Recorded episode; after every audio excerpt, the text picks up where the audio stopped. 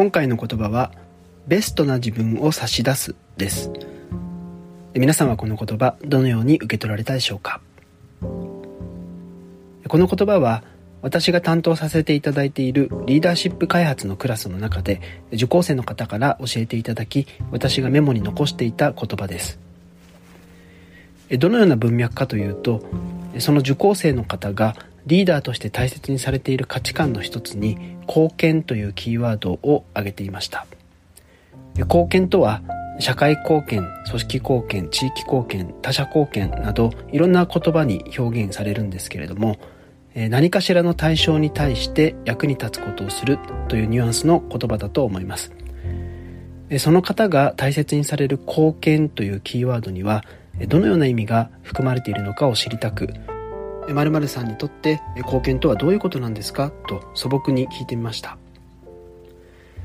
その時少し間を置いてその受講生の方が語ってくださった回答が貢献とはベストな自分を差し出すことです。というご自身なりの定義でした。その定義が私にはとてもしっくりきたのでとっさにメモを取らせていただいた記憶があります。貢献という言葉に対するイメージは皆さんそれぞれにお持ちかと思います。私の中ではそれまで貢献という言葉は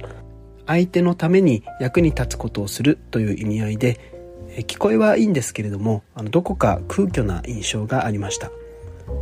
自分が大切にする対象に対して純粋に貢献したいという思いは持ちながらも言葉にしてみるとどこか胸に使える違和感がありました。その違和感の正体を考えてみると例えば貢献したいという自分に少しおこがましさを感じたりとか相手の目線からは貢献が押し付けになってやいないかとかあるいは貢献という言葉から暗に自己犠牲のニュアンスを感じ取って自分はそんな聖人君子ではないなと考えてしまうようなこともあったかもしれません。そんな貢献という言葉を重く捉えていた自分にスッと入ってきたのが貢献とはベストな自分を差し出すことという言葉でした。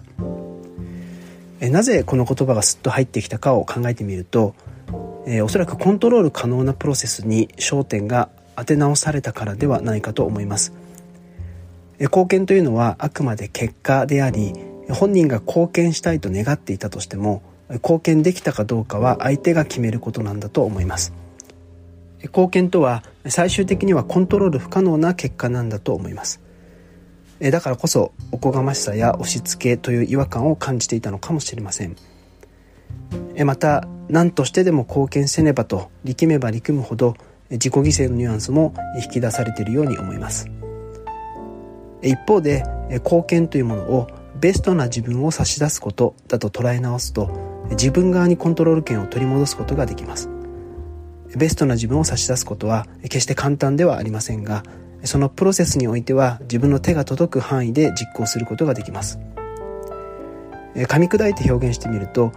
あなたに役に立つことをしましたという感覚からあなたの役に立つかどうかは分かりませんが自分は最善を尽くしました。そんな感覚に変わったように思います。